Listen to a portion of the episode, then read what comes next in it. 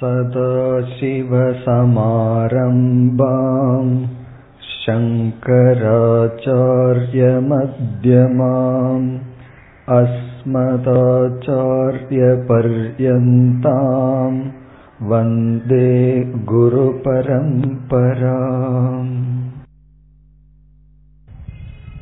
अरुवति ओन्पदावद् श्लोकम् ब्रह्मैवेदं विश्वमित्येव वाणी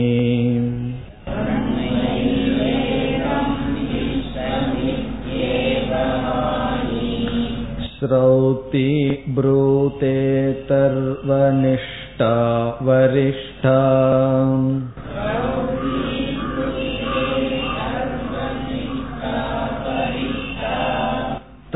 तस्मादेतद्ब्रह्ममात्रं हि विश्वम्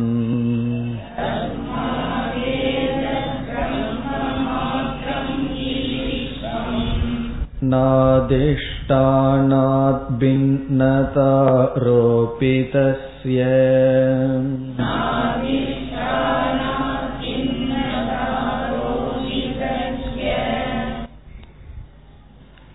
இப்பொழுது பார்த்து வருகின்ற ஸ்லோகங்களில் நாம் ஈஸ்வரனுடைய தத்துவத்தை விசாரம் செய்து ஈஸ்வரனிடம் அழியாத எந்த ஒன்று இருக்கின்றது என்று பார்க்கின்றோம். ஏற்கனவே ஜீவனை பற்றிய விசாரம் மேற்கொண்டு அந்த ஜீவனிடம் அழிகின்ற தத்துவமான பஞ்ச கோஷங்களை நீக்கி சத்ஸ்வரூபமான ஞானஸ்வரூபமான ஆத்ம தத்துவத்தை மட்டும் எடுத்து கொண்டுள்ளோம். பிறகு ஈஸ்வரனிடம் நாம் வந்து ஈஸ்வரனிடம் இருக்கின்ற மாயா தத்துவத்தையும் நீக்கி பிறகு ஆதாரமாக இருக்கின்ற சத்தியம் அல்லது சத் சொரூபம் ஞானம் அல்லது சித் சொரூபத்தை மட்டும் எடுத்துக்கொண்டு பிறகு ஈஸ்வரனுடைய சச்சித் சொரூபமும் ஜீவனுடைய சச்சித் சொரூபமும் ஒன்று என்ற அடிப்படையில் ஐக்கியத்தை நாம் பார்க்க போகின்றோம். அதில் தனியாக ஜீவனை விசாரம் செய்து இப்பொழுது நாம் ஈஸ்வர தத்துவத்தை விசாரம் செய்து கொண்டு வருகின்றோம். அந்த ஈஸ்வரனையும் இரண்டாக பிரிக்கின்றோம். பிரம்ம தத்துவம் மாயா தத்துவம். அந்த மாயா தத்துவத்தை நாம் நீக்கி பிரம்ம தத்துவத்தை நாம் புரிந்து கொள்ள வேண்டும். அப்பொழுது நமக்கு ஒரு சந்தேகம் வந்தது இந்த ஜெகத் என்ன செய்வது?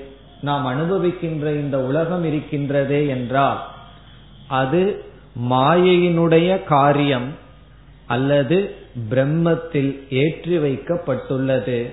இந்த உலகம் வெறும் நாம ரூபம் இந்த உலகத்தில் இருக்கின்ற சத் பிரம்மத்தை சார்ந்தது. ஒரு பொருளிடம் இருக்கின்ற சத் அம்சத்தை நீக்கிவிட்டால் அந்த பொருள் அங்கு தனியாக நிற்காது. புஸ்தகத்திடம் இருக்கின்ற இருப்பை நீக்கிவிட்டால் புஸ்தகம் ஒன்று அங்கு இருக்காது. அல்லது நகையிடம் இருக்கின்ற தங்கத்தை நீக்கிவிட்டால் நகை என்று இருக்காது.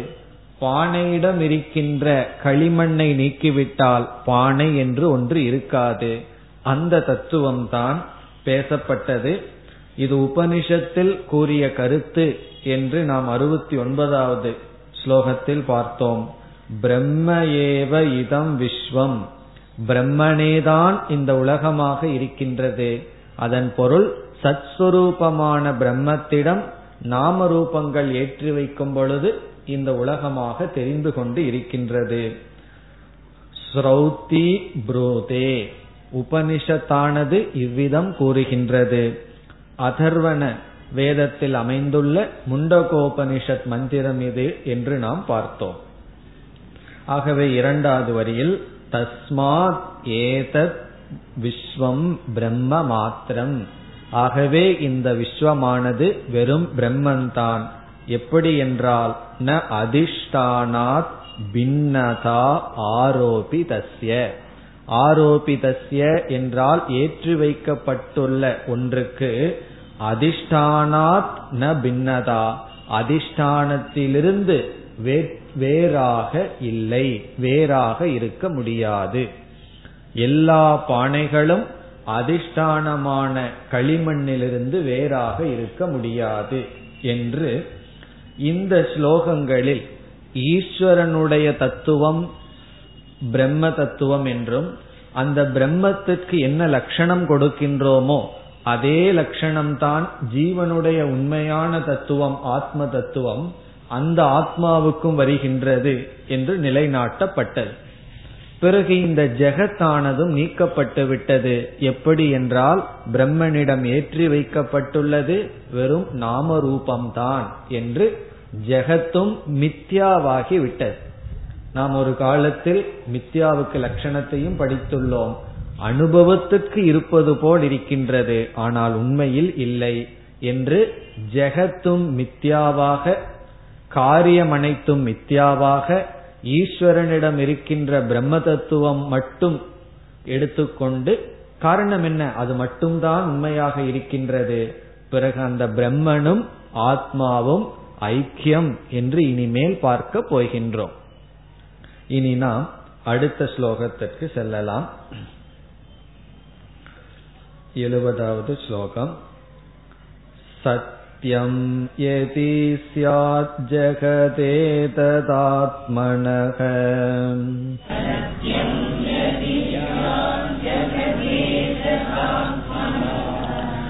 अनन्तत्वहा निर्निगमा प्रमाणता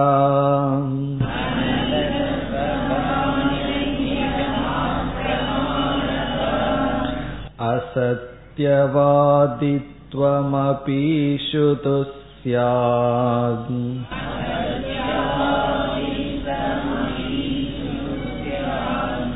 नैतत्रयं साधुहितं महात्मनाम्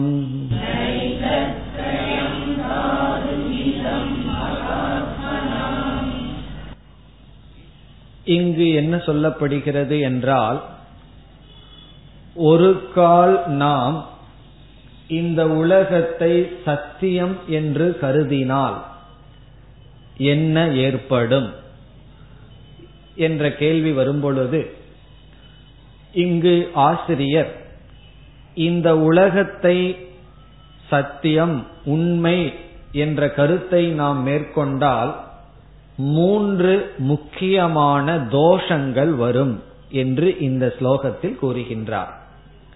இந்த உலகம் சத்தியம் என்று நாம் எடுத்துக்கொண்டால் நாம் பார்த்து அனுபவிக்கின்ற இந்த உலகம் உண்மை. இதுதான் சத்தியம் என்ற கொள்கையை நாம் மேற்கொண்டால் மூன்று குறைகள் மூன்று தோஷங்கள் ஏற்படும் என்று சொல்கின்றார்.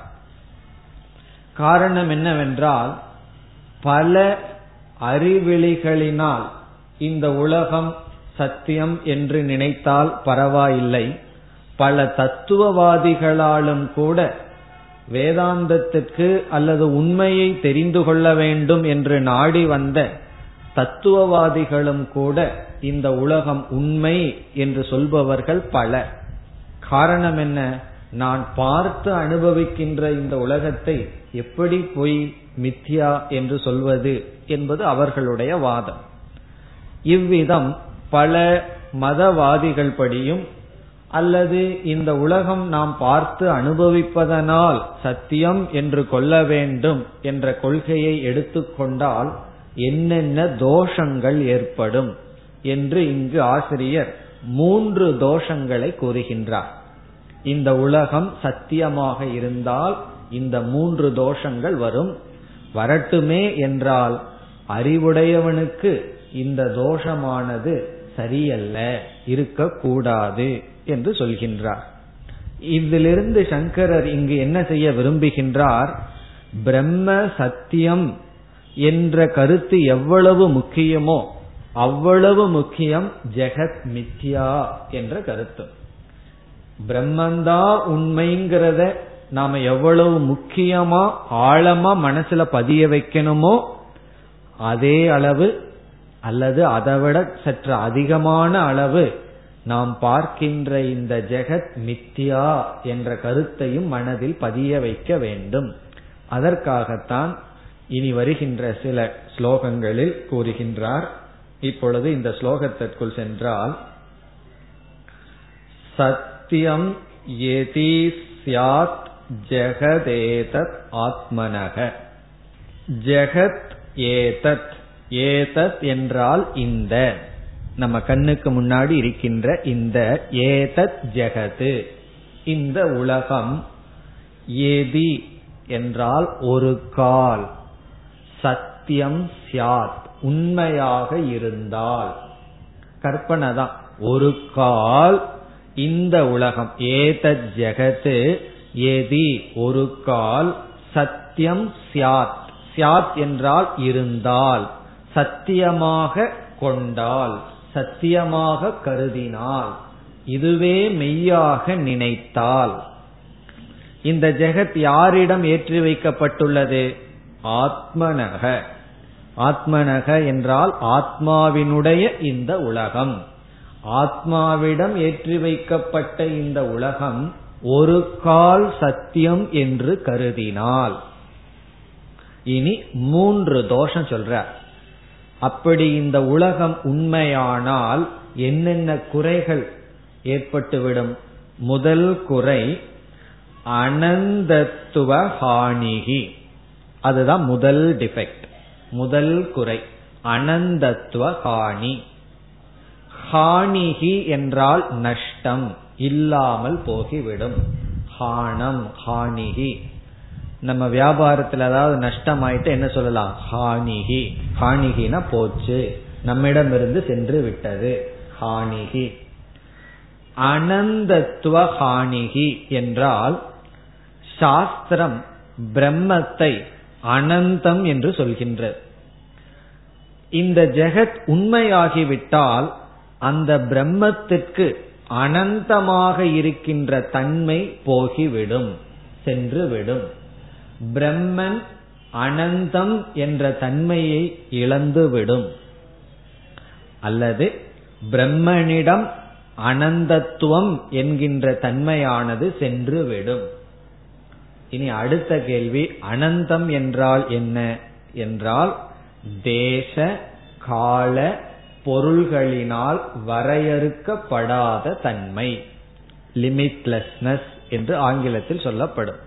தேசம்னா ஒரு இடத்துல காலம்னா ஒரு காலத்துல பிறகு ஏதாவது குணங்களினால் வரையறுக்கப்படாத தன்மை. இதற்கு நமக்கு தெரிஞ்ச இனி ஒரு சொல் பூர்ணம். பூர்ணத்துவ ஹானிகி அப்படின்னு சொல்லலாம். பிரம்மன் பூர்ணமாக இருத்தல் இருக்கின்றது என்ற தன்மையை இழந்து விடும் இது முதல் தோஷம். இதெல்லாம் சாதாரண கருத்தல்ல. இதுல பெரிய விசாரங்கள் எல்லாம் பெரிய பெரிய வேதாந்த கிரந்தத்தில் செய்வார்கள். சில பேர் சும்மா இந்த உலகம் இருக்குதான் அப்படின்னு சொல்லி விடுவார்கள். அப்படி சொல்லிவிட்டால் என்ன ஒரு பெரிய தோஷம் ஏற்படுமா? பிரம்மன அனந்தம்னு சொல்லிட்டு உலகத்தை சத்தியம்னு நீ எப்படி சொல்ல முடியும்? உலகத்தை சத்தியம்னு சொல்லிவிட்டால் பிரம்மன் அனந்தமாக இருக்க முடியாது. பிரம்மன் அந்தமாகத்தான் இருந்தாக வேண்டும். பிரம்மன் வரையறுக்கப்பட்டதற்குள் தான் வந்தாக வேண்டும். அது நிறைவானதாகவோ பூர்ணமானதாகவோ இருக்காது. சரி இருக்க வேண்டாமே. பிரம்மன் பூர்ணதா இருக்க வேண்டாமேன்னு சொன்னா நம்ம என்ன கேட்கலாம்? அப்படி பூர்ணமில்லாத பிரம்மத்தை நான் எதற்கு அடையணும்? நானும் ஏற்கனவே பூர்ணம் இல்லாம இருக்கேன். நான் அடைய போற பிரம்மனும் பூர்ணம் இல்லாம இருக்குன்னா பிறகு அதை அடையிறதுனால என்ன பிரயோஜனம்? ஆகவே நம்முடைய லட்சியமே பூர்ணமான ஒரு வஸ்துவை அடையிறது தான் அது பிரம்மன். அந்த பிரம்மத்துக்கு அந்த நிலை இல்லாமல் சென்று விடும் இனி இப்பொழுது நாம் ஜெகத்தை சத்தியம்னு ஏற்றுக்கொள்வதற்கும் எங்கேயோ பிரம்மன் இருக்கு அந்த பிரம்மன் அனந்தமா இருக்கிறது சென்று விடுங்கிறதுக்கு என்ன சம்பந்தம்? அதை இப்பொழுது பார்க்க வேண்டும். இங்க என்ன சொல்றார் ஆசிரியர்? ஜெகத்தை சத்தியம்னு நீ நினைத்து விட்டால் பிரம்மன் வந்து அனந்தம் என்கின்ற தன்மையை இழந்து விடுங்கிற. அப்ப நமக்கு அடுத்த சந்தேகம் என்ன வரும்? ஜெகத்து சத்தியம்ங்கிறதுக்கும் பிரம்மன் வந்து அனந்தத்துவத்தை இழந்து விடும் பூர்ணம்ங்கிற தன்மையை இழந்து விடுங்கிறதுக்கு என்ன சம்பந்தம் என்ற சந்தேகம் வரும். அதை இப்பொழுது பார்க்கின்றோம். அனந்தம் என்ற சொல்லை நன்கு புரிந்து விட்டால் இந்த சந்தேகம் வராது. அனந்தம் என்றால் எதனாலும் வரையறுக்கப்படாதது. எதனாலும் வரையறுக்கப்படாதது தான் அனந்தம் அல்லது பூர்ணம். தன்னை வந்து வரையறுக்குவதற்கு எதுவுமே இல்லை. இப்ப வந்து இந்த புஸ்தகம் இருக்கின்றது டேபிள் இருக்கு பிறகு இந்த டயஸ் இருக்கு. இந்த புஸ்தகம் சிறியதாக இருக்கின்றது. இந்த டேபிள் புஸ்தகத்தை விட பெருசா இருக்கு. இப்பொழுது இது புஸ்தகம் என்று நான் சொல்லும் பொழுது இது எது அல்ல? இது டேபிள் அல்ல. இது இந்த டயஸ் அல்ல. இது மைக் அல்ல. இது வந்து பூமி அல்ல. காற்று அல்ல. நெருப்பு அல்ல ஆயுது இப்போ ஒரு பொருளை இது என்று சொல்லும் பொழுதே அந்த சொல்லினுடைய இனியொரு அர்த்தம் என்னன்னா இது எத்தனையோ பொருள் அல்ல என்ற அர்த்தத்தையும் குறிக்கிறது. இது இன்னும் நல்லா புரியணும்னா இது என்னுடைய வீடு அப்படின்னு நீங்க சொல்லும் பொழுதே இனியொரு அர்த்தம் என்ன? மீதி எல்லாம் என்னுடைய வீடு அல்ல. இது என்னுடைய வீடுங்கிறதுக்கு நேரடியான அர்த்தம் இது என்னுடைய வீடு. மறைமுகமான அர்த்தம் என்ன? மீதி எல்லாம் என்னுடைய வீடு அல்ல. அதனாலதான் சன்னியாசிக்கு இது என்னுடைய வீடுன்னு சொல்ல முடியாது. காரணம் என்னன்னா அவனுக்கு எல்லாமே வீடு. அதனால எந்த வீட்டுல வேணாலும் போய் பிக்ஷை எடுக்கலாம்னு அர்த்தம். காரணம் என்ன? அவன் வந்து இது என்னுடைய வீடுன்னு நினைச்சிட்டான்னா பிறகு மற்றதெல்லாம் அவனுடைய வீடு இல்லாமல் போகி விடுகிறது. அப்படி இது இப்படிப்பட்டது என்று சொல்லும் பொழுதே அது மற்றதிலிருந்து வேறுபட்டு இருக்கிறது. இப்பொழுது ஜெகத் சத்தியமாக இருக்கிறது என்று வைத்துக் கொள்வோம். பிரம்மன் அப்படின்னு ஒரு பொருள் இருக்கு. ஏன்னா ஜெகத்து சத்தியம்னு சொல்லும் பொழுது ஏதோ உலகம்னு ஒன்னு ஒன்னு இருக்கு. ஜெகத்துன்னு ஒன்னு இருக்குன்னு சொல்லும் பொழுதே இப்பொழுது இருக்கின்ற பிரம்மன் கண்டிப்பா உலகமாக இல்லை. காரணம் என்ன? உலகம் தனியா சத்தியமா இருக்கு. அப்ப பிரம்மன் சொல்லும் பொழுதே அது உலகமாக இல்லை. உலகம்னு சொல்லும் பொழுதே அங்கு பிரம்மன் இல்லை என்று ஒன்றை இனி ஒன்று வரையறுத்து விடும். காரணம் என்ன? பிரம்மன்னு நம்ம சொல்லும் போது பிரம்மத்துக்கு வேற இரண்டாவது சத்தியமான வஸ்து இருக்கும் பொழுதே இப்ப பிரம்மத்துக்கு வேற உலகம்னு ஒண்ணு இருக்கே அப்படி இருக்கும் பொழுதே பிரம்மத்துக்கு வேறாக ஒரு பொருள் இருந்து விட்டால் அந்த பொருள் ஒன்னு செய்ய வேண்டாம். அந்த பொருளினுடைய இருப்பே பிரம்மனை வரையறுத்து விடும். எப்படி என்றால் அந்த இடத்துல பிரம்மன் இல்லைன்னு ஆகி விடுகிறது அல்லவா பிரம்மத்துக்கு வேறாக சத்தியமா ஒரு பொருள் இருந்து விட்டால் அது வேறு பிரம்மன் வேறு என்று இருக்கும் பொழுது இந்த பிரம்மன் அது அல்ல அங்கு இல்லை என்ற பொருள் ஆகிவிடும். இதுதான் பிரம்மன் சொல்லும் போது பிரம்மத்துக்கு வேற உலகம் இருக்கும்போது அப்ப அந்த இடத்துல பிரம்மன் இல்லை. அந்த காலத்துல பிரம்மன் இல்லை அந்த இடத்துல பிரம்மன் வியாபிக்கவில்லைங்கிற அர்த்தத்தை மறைமுகமாக கொடுத்து விடும் ஆகவே சாஸ்திரத்தில் என்ன சொல்வார்கள்? ரெண்டு பொருள் இருந்து விட்டால் ஒன்று இனி ஒன்றை வரையறுக்க வைத்து விடும் இது ஒரு ஆழ்ந்து சிந்திச்சா தான் புரியுற கருத்து. ரெண்டு பொருள் இருந்தாவே போதும். அது ரெண்டு சேர்ந்து சண்டை போட்டுட்டு இருக்க வேண்டாம். ரெண்டு பக்கத்தில் இருக்க வேண்டாம். ஒன்னு ஒன்னு செய்ய வேண்டாம். ரெண்டுன்னு இருந்து விட்டால் இது அது அல்ல அது இது அல்லன்னு ஆயிரும்.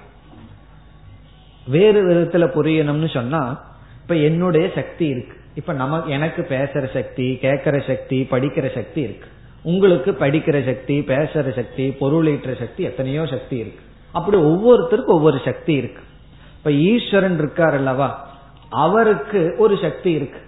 இப்ப நான் சொல்றேன் நம்ம சக்தி எல்லாம் வேற ஈஸ்வரன் கிட்ட இருக்கிற சக்தி வேறன்னு சொன்னா அப்ப ஈஸ்வரன் யாருன்னா நம்ம கிட்ட இருக்கிற சக்தி மைனஸ் தான். நம்ம கிட்ட இருக்கிற சக்தி எல்லாம் நம்மளுதுன்னு சொல்லிட்டா அப்ப நம்ம எல்லாம் சேர்ந்துட்டோம்னா ஈஸ்வரனை விட பெரிய ஆள் ஆயிரும் காரணம் என்ன? நம்ம சக்தி எல்லாம் வேறு. ஆனா சாஸ்திரம் உன்னிடக்கிற ஒவ்வொரு சக்தியும் பகவானுடைய சக்தின்னு சொல்லிவிட்டா தான் பகவான் பூர்ணமான சக்தியுடையவராகிறார். காரணம் என்ன? பகவானுக்கு எந்த சக்தியும் மைனஸா இல்லை. நம்முடைய எல்லா சக்தியும் பகவானுடைய சக்தி. வேற ஏதாவது ஒன்றை பிரிச்சு சொல்லிட்டாவோ ஒரு எறும்பு கிட்ட இருக்கிற சக்தி பகவானுடைய சக்தி அல்லன்னு சொல்லிட்டா பகவான் வந்து பூர்ணமான சக்திமானாக இருக்க மாட்டார். காரணம் என்ன? எறும்பு கிட்ட இருக்கிற சக்தி அவர்கிட்ட இல்லையே அப்படின்னு ஆயிரும். அதே போல ஈஸ்வரனுடைய விஷயத்துல சக்திக்கு சொல்றது போல வியாபித்துவம். பூர்ணத்துவத்துக்கு நம்ம சொல்றோம். ஏதாவது பொருள் இரண்டாவது பொருள் இருந்து விட்டாலே பிரம்மன் அனந்தம் என்ற தன்மையை இழந்து விடும் இப்ப முதல் தோஷம் என்ன? அனந்தத்துவ ஹானிகி அதனாலதான் அத்வைதிகளினால் பிரம்மன் சத்தியம் பிரம்மன் ஞானம் அனந்தம்ங்கிறதுக்கு எவ்வளவு முக்கியத்துவம் கொடுத்து பேசுகிறார்களோ அதே முக்கியத்துவம் ஜெகத் மித்யா என்பதற்கு கொடுக்கப்படும். ஜெகத் மித்யாவாக இருந்தால்தான் பிரம்மன் அனந்தமாக இருக்கும். ஜெகத்துன்னு இல்லை. இரண்டாவது பொருள் சத்தியமாக இல்லாமல் இருந்தால்தான். பிரம்மத்துக்கு வேற இரண்டாவது பொருள் எந்த பொருளும் சத்தியமா இருக்கக்கூடாது. அப்படி இருந்து விட்டால் அந்த பிரம்மன் அந்த சத்தியமான பொருளிலிருந்து வேறாகவும் இருக்கார் அங்கு இல்லாமலும் இருப்பார். அவர் பூர்ணம் ஆக மாட்டார். ஆகவே ஒரே ஒரு சத்தியம் அது அத்வைதம். இப்ப இன்பினிட் வந்து ஒண்ணுதான். ரெண்டு இன்பினிட்னு சொன்னா ரெண்டு வரையற்றதுன்னு சொன்னா அது சொல்றதுலயே தோஷம் இருக்கு. வியாகாத தோஷம் சொல்வார்கள். செல்ஃப் கான்ட்ரடிக்ஷன் ரெண்டு இன்பினிட் எப்படி சொல்ல முடியும்? ரெண்டு வரையற்றதுன்னு எப்படி சொல்ல முடியும்? வரையற்றது ஒன்றுதான் இருக்க முடியும். இப்ப ஜெகத்தும் சத்தியம். பிரம்மத்திற்கு வேறு என்றால் பிரம்மன் வரையற்றதாக இருக்காது. அது முதல் தோஷம். அனந்தத்துவ ஹானிகி. இந்த இடத்துல ஒரு வார்த்தையை சேர்த்திக்கணும். பிரம்மனக. பிரம்மத்திற்கு அனந்தமாக இருக்கின்ற தன்மை சென்று விடும் இனி அடுத்த இரண்டாவது தோஷம். பிரம்மத்திற்கு அனந்தமாக இருக்கின்ற தன்மை சென்றுவிடும் முதல் தோஷம். இரண்டாவது என்னவென்றால் பிரம்மத்தை அனந்தம்னு யாரு சொன்னது? பிரம்மன் வரையற்று இருக்கின்றது. லிமிட்லெஸ் பிரம்மன் அப்படின்னு யாரு சொன்னா? நமக்கு எப்படி தெரிஞ்சது என்றால் இது நமக்கு உபனிஷத்திலிருந்து கிடைச்ச ஞானம். சத்தியம் ஞானம் அனந்தம். அந்த அனந்தம்ங்கிற வார்த்தை நமக்கு உபனிஷத் சொன்னது. அப்பொழுது இரண்டாவது தோஷம் என்னன்னு சங்கரர் சொல்றார். பிரம்மன் அனந்தமாக இல்லாம போயிரும். எப்பொழுது? ஜெகத் சத்தியமா இருந்தா. அப்போ உபனிஷத் வந்து பிரம்மத்தை அனந்தம்னு சொன்னது பொய்யாகிவிடும். ஆகவே உபனிஷத் அப்பிரமாணமாகிவிடும். வேதம் வந்து பொய்யாகிவிடும்.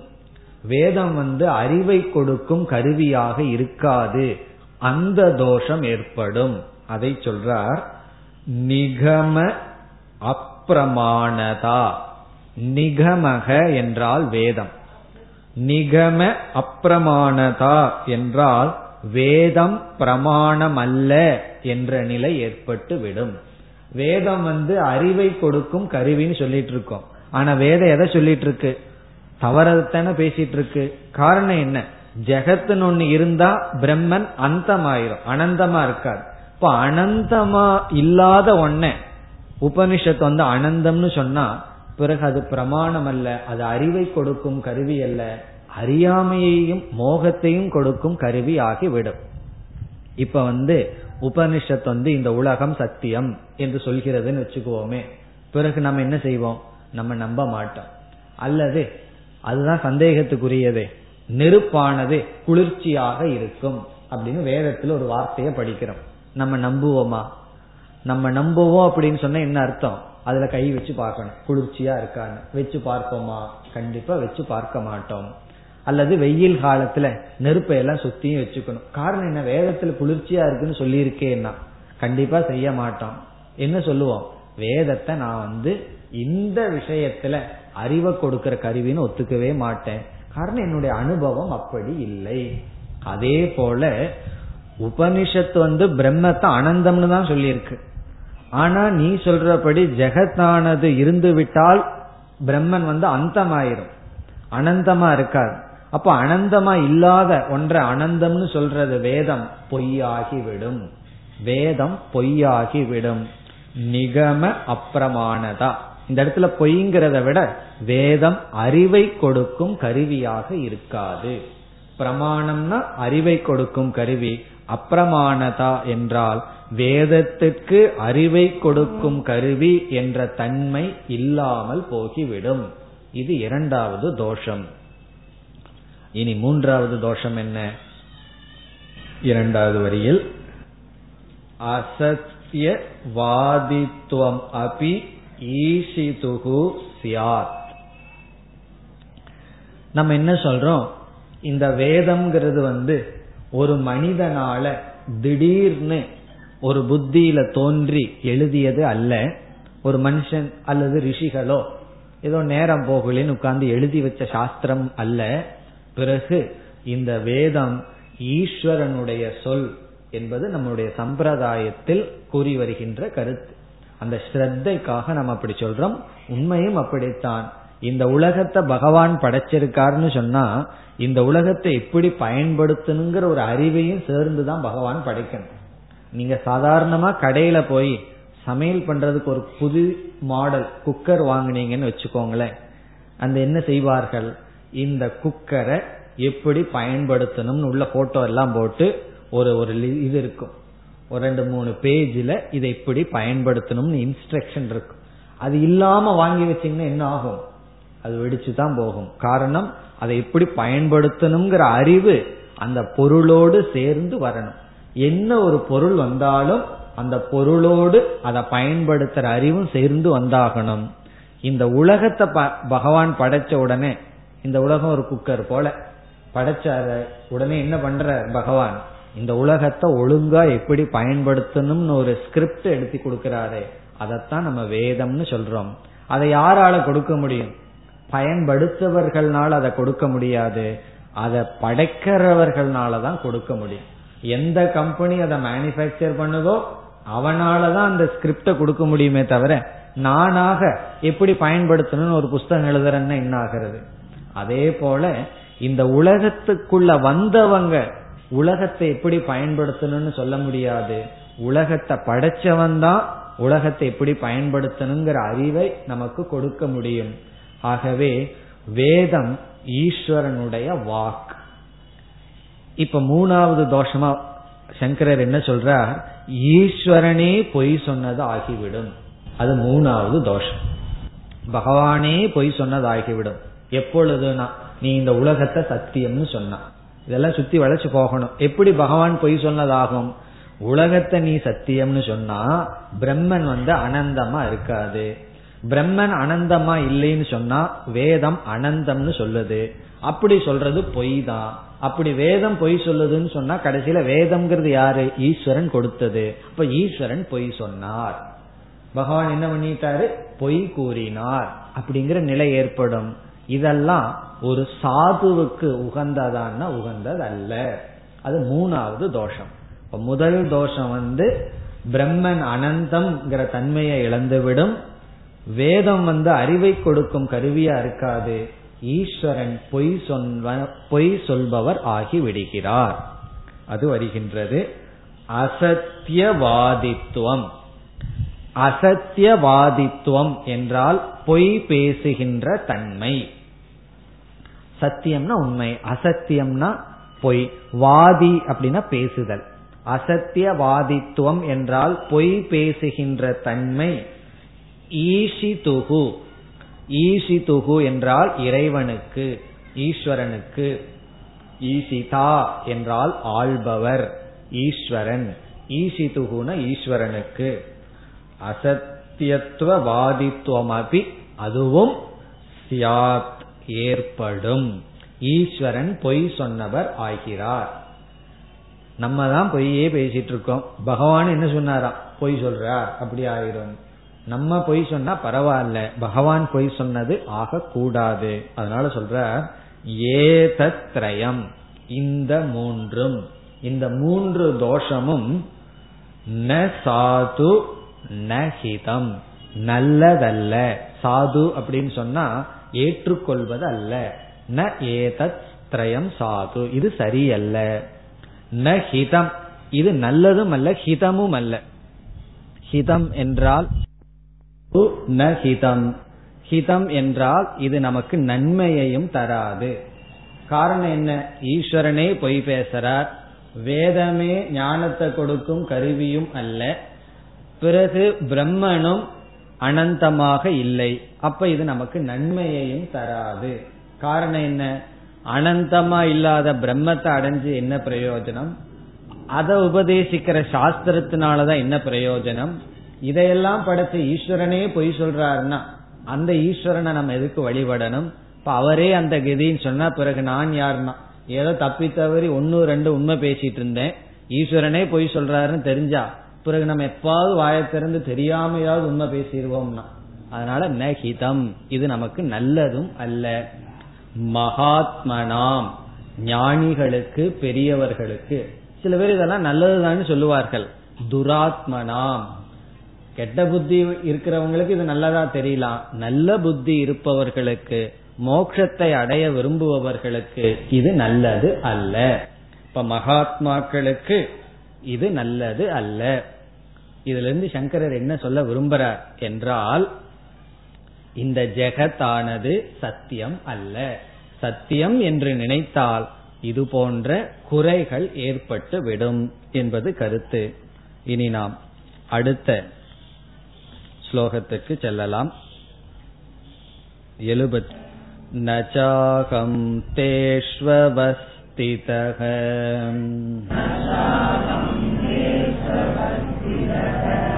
न च मत्स्थानि भूतानि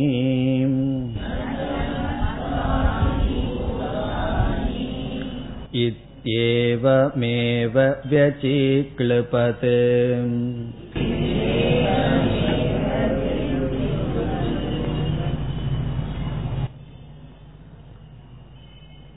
இங்கு என்ன கூறுகின்றார்? ஜெகத் மித்யா என்று ஈஸ்வரன் எங்கு கூறினார்? கடவுள் வந்து இந்த உலகம் மித்யா என்று எங்கு கூறினார் என்ற சந்தேகம் வரும்பொழுது அதை இங்கு சங்கரர் குறிப்பிடுகின்றார். பகவத்கீதையில் ஒன்பதாவது அத்தியாயத்தில் நான்கு ஐந்து இந்த இரண்டு ஸ்லோகங்களினுடைய சாரத்தை இந்த எழுபத்தி ஓராவது ஸ்லோகத்தில் சங்கரர் குறிப்பிடுகிறார். இப்போ ஒன்பதாவது அத்தியாயத்தில் நான்கு ஐந்து இந்த இரண்டு ஸ்லோகங்களில் பகவான் இவ்விதம் பேசி இந்த ஜெகத் மித்யா என்று நிலைநாட்டினார் என்று சங்கரர் இங்கு ஜெகத் மித்யா என்ற கருத்துக்கு ஈஸ்வரனுடைய வாக்கியத்தை நமக்கு பிரமாணமாக கொடுக்கின்றார். காரணம் என்ன? நாம் எல்லோரும் பகவத்கீதை பகவானாலேயே கொடுக்கப்பட்டது என்று நம்பி வருகின்றோம். ஆகவே அந்த பகவான் தெளிவாக இந்த இரண்டு ஸ்லோகங்களிலும் கூறினார். அதை கூறுகின்றார். ஈஸ்வரக. இங்கு ஈஸ்வரக என்பது கிருஷ்ண பரமாத்மாவை குறிக்கின்றது. ஈஸ்வரனாகிய கிருஷ்ணர் அவர் யார்னா? வஸ்து தத்துவஜக வஸ்து என்றால் மெய்ப்பொருள் தத்துவம் என்றால் மெய்ப்பொருளினுடைய தத்துவத்தை ஞக என்றால் அறிந்தவர். உண்மை பொருளினுடைய தத்துவத்தை அறிந்தவர் ஈஸ்வரக பகவான். இப்ப பகவான் கிருஷ்ணர் மெய்ப்பொருளினுடைய தத்துவத்தை அறிந்தவர்.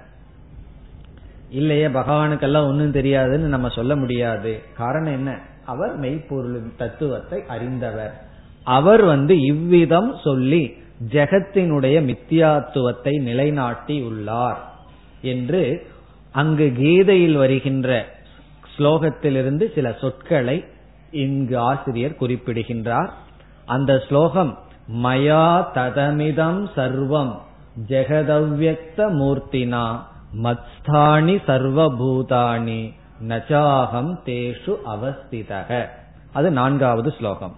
பிறகு நச்சமத்ஸ்தானி பூதானி பஷ்யமே யோகமைஸ்வரம் என்பது ஐந்தாவது ஸ்லோகத்தினுடைய துவக்கம்.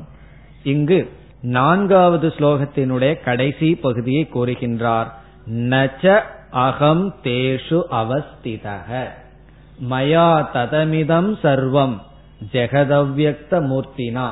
என்னால் அவ்வக்த மூர்த்தியாக இருக்கின்ற என்னால் இந்த உலகம் முழுதும் வியாபிக்கப்பட்டுள்ளது. மயா ததமிதம் சர்வம் என்று ஆரம்பித்து நச்சமத்ஸ்தானி பூதானி என்று பகவான் குறிப்பிட்டுள்ளார். நச்சாகம் தேஷு அவஸ்திதக. இந்த பூதங்களுக்குள் நான் இல்லை எனக்குள் இந்த பூதங்கள் இருக்கின்றது. அது சொல்லப்படுகிறது. நச்ச அகம். நான் ஈஸ்வரனாகிய நான் தேஷு. இந்த பூதங்களுக்குள் ந அவஸ்திதக இருக்கவில்லை. நான் இவைகளை சார்ந்திருக்கவில்லை. இப்படி ஒரு வார்த்தை. என்ன சொல்லியிருக்கார் பகவான் நான்காவது ஸ்லோகத்துல? மயா ததமிதம் ஆரம்பிச்சு மத்ஸ்தானி சர்வபூதானி. ரெண்டாவது வரியில எல்லா பூதங்களும் என்னை சார்ந்திருக்கின்றது. நச்ச மத்ஸ்தானி பூதானி. பிறகு சொல்ல போறார் நச்சாகம் தேஷு அவஸ்திதக. அவர்கள் அவைகளுக்குள் நான் இல்லை. இப்ப அவைகளுக்குள் நான் இல்லைன்னு சொல்றார். ஆனா பூதங்கள் எல்லாம் என்னிடம் இருந்ததுன்னு சொன்னார். பிறகு உடனே என்ன சொல்றார் நச்சமத்ஸ்தானி பூதானின்னு உடனே சொல்றார். பூதங்கள் என்னிடத்திலும் இல்லை அப்படின்னு வேற பகவான் சொல்றார். அதாவது இப்படி முரண்படுவது போல் பகவான் பேசி புரிய முடியாத கருத்தை புரிய வைக்க பகவான் முயற்சி செய்கிறார். அதனாலதான் சொல்றார் பஷ்யமே யோகமைஸ்வரம் என்னுடைய யோக மாயையை நீ பார் என்று பகவான் கூறி பூத பிரின்னச்ச பூதஸ்தக என்றெல்லாம் பேசுகின்றார். இப்ப நச்ச மத்ஸ்தானி பூதானி என்றால் எந்த பூதங்களும் என்னிடத்தில் இல்லை. மத்ஸ்தானி என்னை சார்ந்ததும் இல்லை. முதல் வரியில நான் அவைகளை சார்ந்தில்லை அவைகளுக்குள் அவைகள் எனக்குள் இருக்கின்றது. நான் அவைகளுக்குள் இல்லைன்னு சொன்னார். பிறகு அவைகள் எனக்குள்ளும் இல்லை என்று பகவான் கூறியுள்ளார். இதி ஏவம் இவ்விதம் கிளப்பது என்றால் கூறினார் சொன்னார்.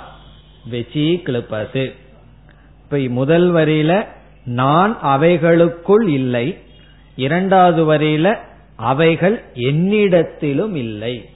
நான் அவைகளுக்குள்ளும் இல்லை அவைகள் என்னிடத்திலும் இல்லை. இதற்கு முன்னாடி என்ன சொல்லியிருக்கார்? அவைகள் என்னிடத்தில் இருக்கின்றன நான் அவைகளிடத்தில் இல்லை. பிறகு அவைகள் என்னிடத்திலும் இல்லை. இவ்விதம் பகவான் கூறுவதிலிருந்து ஜெகத் மித்தியா என்று நிலைநாட்டியுள்ளார். இது வெச்சி கிளப்பது இங்கேயும் நம்ம நினைச்சா பெரிய விசாரம் பண்ணலாம். அங்க என்ன பகவான் சொல்லியிருக்காருன்னு சொல்லி ஆனா மித்தியாத்துவத்தை பத்தி ஏற்கனவே நம்ம பார்த்துட்டதுனால ரொம்ப சுருக்கமா இந்த வரியில எப்படி இந்த உலகம் மித்தியான்னு நிலைநாட்டப்படுகிறதுன்னு பார்ப்போம். இங்கு நம்ம ஒரு உதாரணத்துக்கு போனோம்னா சுருக்கமாக புரிந்துவிடும் அல்லது விளங்கிவிடும். களிமண் பானை இந்த ரெண்டு தத்துவத்தை இப்பொழுது எடுத்துக்கொள்வோம். களிமண் வந்து என்ன சொல்லுது? நான். எல்லா பானைகளிடம் இருக்கின்றேன். இந்த வார்த்தை நீங்க ஏற்றுக்கொள்வீர்களா? களிமண் சொல்லுது. களிமண் எல்லாம் சொல்லாதுன்னு சொல்லக்கூடாது. கற்பனை தான். களிமண் வந்து என்ன சொல்லுது? நான் வந்து எல்லா பானைகளிடத்திலும் இருக்கின்றேன் அப்படின்னு சொல்லுது. பிறகு இனி ஒரு வார்த்தை சொல்லுது ஆனால் களிமண் பானைகளுக்குள் நான் கட்டுப்பட்டு இல்லை. பானைகளெல்லாம் என்னிடத்தில் இருக்கின்றது. ஆனால் பானைகளிடத்தில் நான் இல்லை. அப்படின்னு சொல்ற. யாரு? களிமண் சொல்லுது. எப்படி? பானைகள் எல்லாம் என்ன என்னிடத்துல இருக்கு. என்ன சார்ந்துதான் இருக்கு. ஆனா நான் பானைய சார்ந்து இல்லை. இப்படி சொன்னதுல இருந்து என்ன தெரியுதுன்னு சொன்னா பானை உடஞ்சாலும் கூட களிமண் இருக்கு.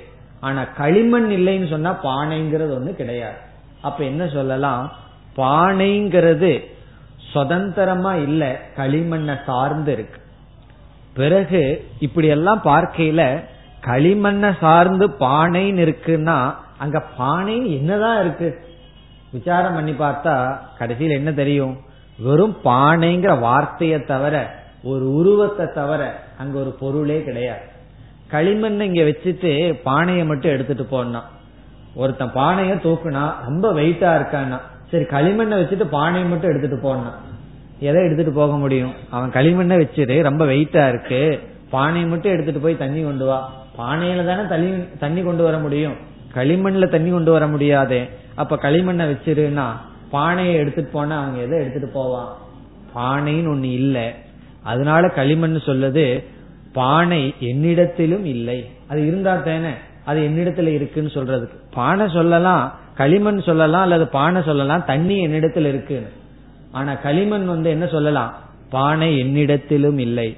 காரணம் என்ன? அது வெறும் நாம ரூபம் தான் அப்படி முதல்ல வந்து பானைன்னு ஏதோ இருக்கிற மாதிரி சொல்லி களிமண் சொல்லுது. நான் எல்லா பானைகளிடத்திலும் இருக்கின்றேன். கடைசியில பானைகள் என்னிடத்திலும் இல்லை நானும் பானை இடத்தில் இல்லை. இருக்கிறது நான் ஒரே ஒரு களிமண் தான் பானைங்கிறது வெறும் நாம ரூபந்தான் என்று களிமண் வந்து அத்வைதம்ங்கிறத நம்ம எப்படி புரிஞ்சுக்க முடியறோமோ அதே போல பகவான் சொல்றார் எல்லா ஜீவராசிகளிடத்துல நான் இருக்கேன் ஆனா அவைகளுக்குள்ள நான் இல்லை. என்னிடத்திலும் அவைகள் இல்லை. காரணம் என்ன? இவைகளெல்லாம் வெறும் நாம ரூபம் இந்த ஜெகத் வந்து வெறும் நாம ரூபம் என்ற கருத்தை பகவான் தெளிவாக கூறியிருக்கின்ற காரணத்தினால் என்ன சொல்லலாம்? இந்த மூணு தோஷத்தை எப்படி போலாம்? பகவான் பொய் சொல்லவில்லை. இப்ப பகவான் பொய் சொல்லவில்லைன்னு சொன்னா வேதமானது பிரமாணம். வேதம் சொல்றது சரி. பிறகு வேதம் என்ன சொல்லியிருக்கு? பிரம்மன் வந்து அனந்தம். அப்ப பிரம்மன் அனந்தம்ங்கிறது சரி. காரணம் என்ன? வேதம் சரியாக விஷயத்தை தான் சொல்லுது. ஏன் வேதம் சரியான விஷயத்த சொல்லுது? பகவான் பொய் சொல்லவில்லை. இப்ப கடவுள் பொய் சொல்லவில்லைன்னா வேதம் பிரமாணம். வேதம் பிரமாணம்னா பிரம்மன் அனந்தம். பிரம்மன் அனந்தமா இருக்கணும்னா ஜெகத் மித்யாதான். ஜெகத் சத்தியமா இருந்துட்டு பிரம்மன் அனந்தமாக இருக்காது. அதுதான் இங்கு சொல்லப்படுகிறது. அதாவது சில படிகளில் அங்கு விளக்கப்பட்டு பகவான் கூட இவ்விதம் தெளிவாக ஜெகத் மித்யா என்று கூறி இருக்கின்றார் இப்ப இதுல வந்து உபனிஷத்தும் ஜெகத் மித்யான்னு சொல்லுது. பகவத்கீதையை நம்ம வந்து ஸ்மிருதி என்று சொல்றோம். வேதத்தை ஸ்ருதி அப்படின்னு சொல்றோம். ஸ்ருதியும் பிரம்மத்த அனந்தம் ஜெகத் மித்யான்னு சொல்லுது. ஸ்மிருதி கிரந்தமும் அதே கருத்தை சொல்லுது. சரி சற்று அனுபவம் தர்க்க ரீதியா பார்த்தாலும் கூட சற்று அனுமானம் பண்ணி பார்த்தாலும் கூட இதே கருத்து தான் வருகிறது என்று அடுத்த ஸ்லோகத்தில் மீண்டும் இங்கு சங்கரர் ஜெகத் மித்யா என்பதற்கு ஒரு அனுமான பிரமாணம் கொடுக்கின்றார். அனுமானம்னா யுக்தி. கொஞ்சம் யோசிச்சு பார்த்தாலும் கூட நமக்கு இதே கருத்து தான் தெரிகிறது. ஏன்னா பிரம்மத்தை சத்தியம்னு நிலைநாட்டிட்டார் பிரம்மத்தை சத்தியம்னு நிலைநாட்டினா போதாது.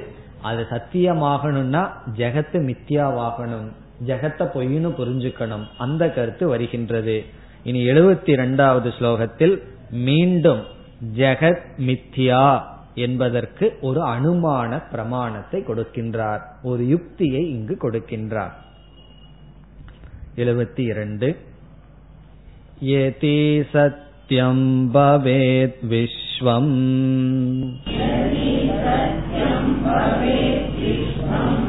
சுஷுப்தாவனுலப்யதாம்.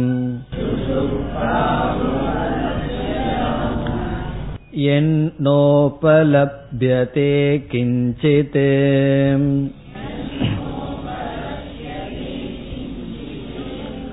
अतो सत्स्वप्नवन्मृषा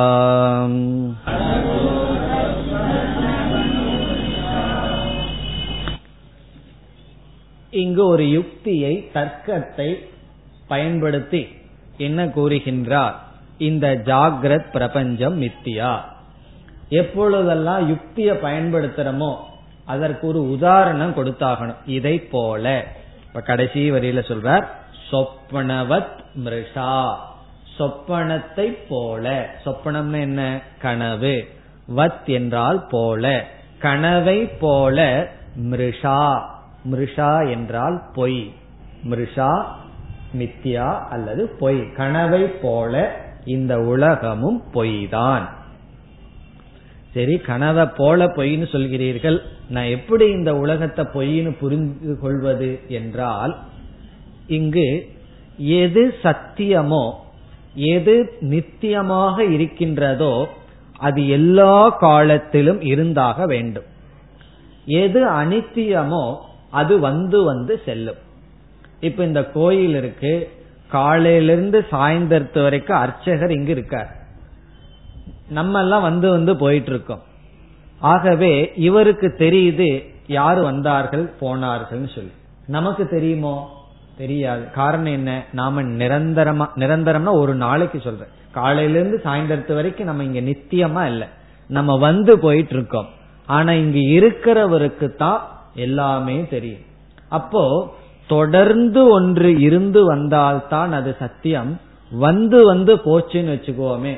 அது சத்தியம் அல்ல அது அனித்தியம் இப்ப என்ன சொல்றார்? இந்த உலகம் வந்து இப்ப பாக்குற உலகம் வந்து நித்தியமா இருக்கணும்னா எல்லா காலத்திலும் இருக்கணும். ஆனால் சொப்பனம் காணும் போது இந்த உலகம் இல்லாம போகுது. ஆழ்ந்த உலகத்துல இந்த உலகம் இல்லாம சென்று விடுகிறது. அப்ப இந்த உலகமே என்ன ஆகுதுன்னா வந்து சென்று கொண்டு இருக்கின்றது. ஆகவே அனித்தியம் எது வந்து போகுதோ அது அங்கு நிரந்தரமாக இல்லை. நம்ம இந்த கோயிலுக்குள்ள வந்து போனோம்னா இங்கு நம்ம நிரந்தரமா இல்லை. அதே போல இந்த உலகம் வந்து வந்து போகுது. ஆகவே நிரந்தரமாக இல்லை. ஒரு கால் இந்த உலகம் உண்மையாக இருந்திருந்தால் எல்லா காலத்திலும் அது தொடர்ந்து இருக்க வேண்டும். அப்படி இல்லாத காரணத்தினால் கனவை போல இது பொய். அதத்தான் சொல்றார். இந்த உலகம் சத்தியமாக இருந்திருந்தால் ஆழ்ந்த உறக்கத்திலும் இது தெரிந்திருக்க வேண்டும். இதுதான் முதல் வரியினுடைய டிரான்ஸ்லேஷன் எதி சத்தியம் பவேத் விஸ்வம். எதி என்றால் ஒரு கால் விஸ்வம் உலகம் சத்தியம் பவேத்.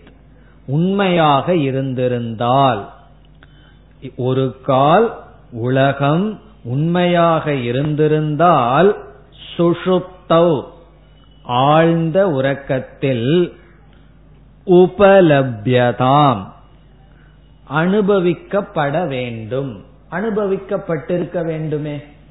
இது உண்மையாக இருந்திருந்தால் நித்தியமாக இருந்திருந்தால் எல்லா காலத்திலும் இருக்க வேண்டுமே.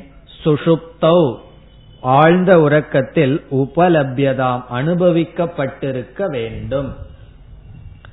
ஆனா நம்முடைய அனுபவம் என்ன? அத சொல்றார் எது ந உபலபியதே கிஞ்சித். கிஞ்சித் எதுவும் கூட எது எஸ்மாத் யாது காரணத்தினால் ந உபலபியதே அனுபவிக்கப்படவில்லையோ. எது என்றால் யாது காரணத்தினால் கிஞ்சித் எதுவும் ந உபலபியதே ஆழ்ந்த உறக்கத்தில் நாம் அனுபவிக்கவில்லை. நம்ம அனுபவிக்காத காரணத்தினால் இதுல இருந்து என்ன தெரியுதுன்னா இந்த ஜாகிரத அவஸ்தை இந்த உலகமானது நிரந்தரமாக இல்லை. இந்த கனவுக்கும் கூட போக வேண்டாம் ஆழ்ந்த உறக்கத்துக்கும் போக வேண்டாம். இன்னைக்கு ஒருத்தரை பார்த்துட்டு இருக்கோம் நாளைக்கு திடீர்னு பேப்பர்ல வாங்குறோம் போயிட்டார் அப்படின்னு சொல்லி. காரணம் என்னன்னா அவ்வளவு அனித்தியமாக இருக்கின்றது மாறிக்கொண்டே இருக்கின்றது நிலையற்றதாக இருக்கிறது. இத போய் நம்ம எப்படி சத்தியம்னு சொல்ல முடியும்? ஆகவே அனுபவமாகவே நமக்கு தெரிகின்றது நிலையற்றதாக இந்த உலகம் இருக்கின்றது. ஆனால் இங்கு தர்க்க ரீதியாக சங்கரர் பதில் சொல்கின்றார். இது உண்மையாக இருந்திருந்தால் கனவிலும் ஆழ்ந்த உறக்கத்திலும் இருந்திருக்க வேண்டும். அப்படி அனுபவிக்காத காரணத்தினால் அதக அசத்து. ஆகவே அசத் ஜெகது விஸ்வம் அசத்து. இந்த இடத்துல அசத்துனா மித்யா. ஏதோ பார்க்கறதுக்கு இருந்துட்டு இருக்கே தவிர உண்மையாக இல்லை. எதை போல? சொப்னவத் கனவை போல மிருஷா. மிருஷா என்றால் பொய். கனவை போல இது பொய். இனி அடுத்த ஸ்லோகத்துல முடிவுரை செய்கின்றார். இதோட வந்து அடுத்த ஸ்லோகத்துல என்ன முடிவுரை செய்கிறார் ஜீவ விசாரம் ஈஸ்வர விசாரம். அந்த ஈஸ்வர விசாரமானது முடிகின்றது. எழுபத்தி மூன்றாவது ஸ்லோகத்தில். अत पृथङ् नास्ति जगत्परात्मनः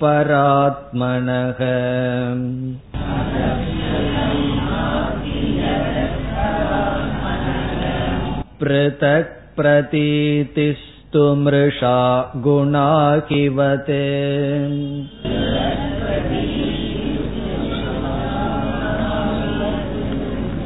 आरोपितस्यास्ति किमर्थवत्ता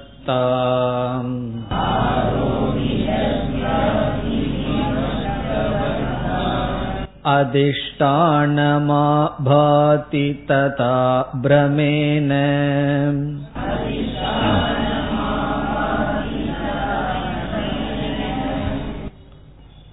ஈஸ்வர விசாரம் இங்கு முடிவடைகின்றது இந்த ஸ்லோகத்தினுடைய சாரம் ஜெகத் மித்யா பிரம்ம சத்தியம். இந்த ஸ்லோகம் மட்டுமல்ல முழு வேதாந்தத்தினுடைய சாரமே அதுதான். இந்த உலகம் மித்யா வெறும் தோற்றம் சத்தியம் அல்ல. ஆகவே முடிக்கிறார் அதக ஆகவே. இந்த ஆகவேங்கிறதுல பெரிய அர்த்தம் இருக்கு.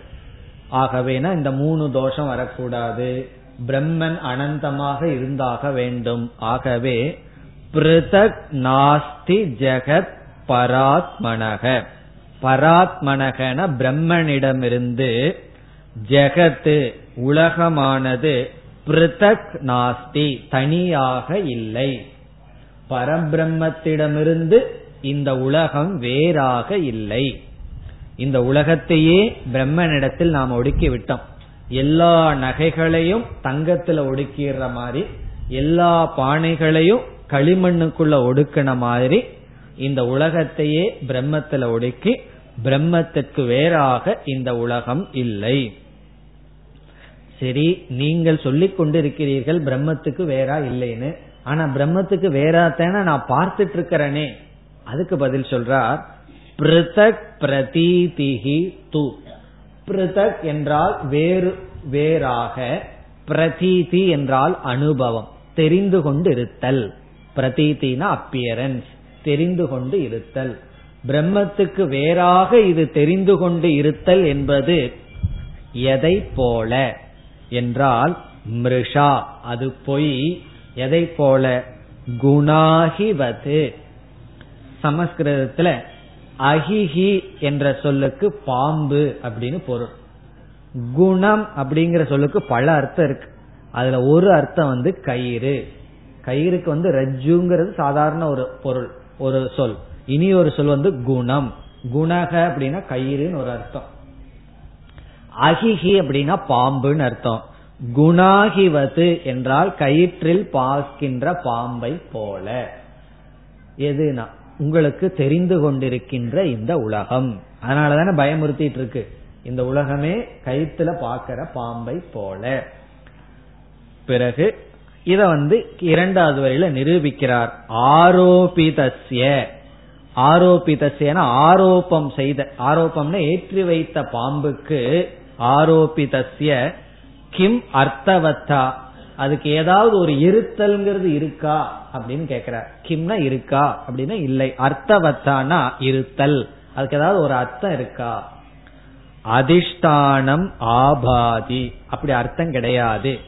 அதாவது ஆரோபிதஸ்யன ஏற்றி வைத்த ஒரு பாம்புக்கு இருத்தல்ங்கிறது ஒன்னு இருக்கான்னா இல்லை அப்படின்னு அர்த்தம். ஆரோபிதஸ்ய கிம் அர்த்தவத்தா அஸ்தி இருத்தல்ங்கிறது ஏதாவது ஒன்னு இருக்கான்னா இல்ல.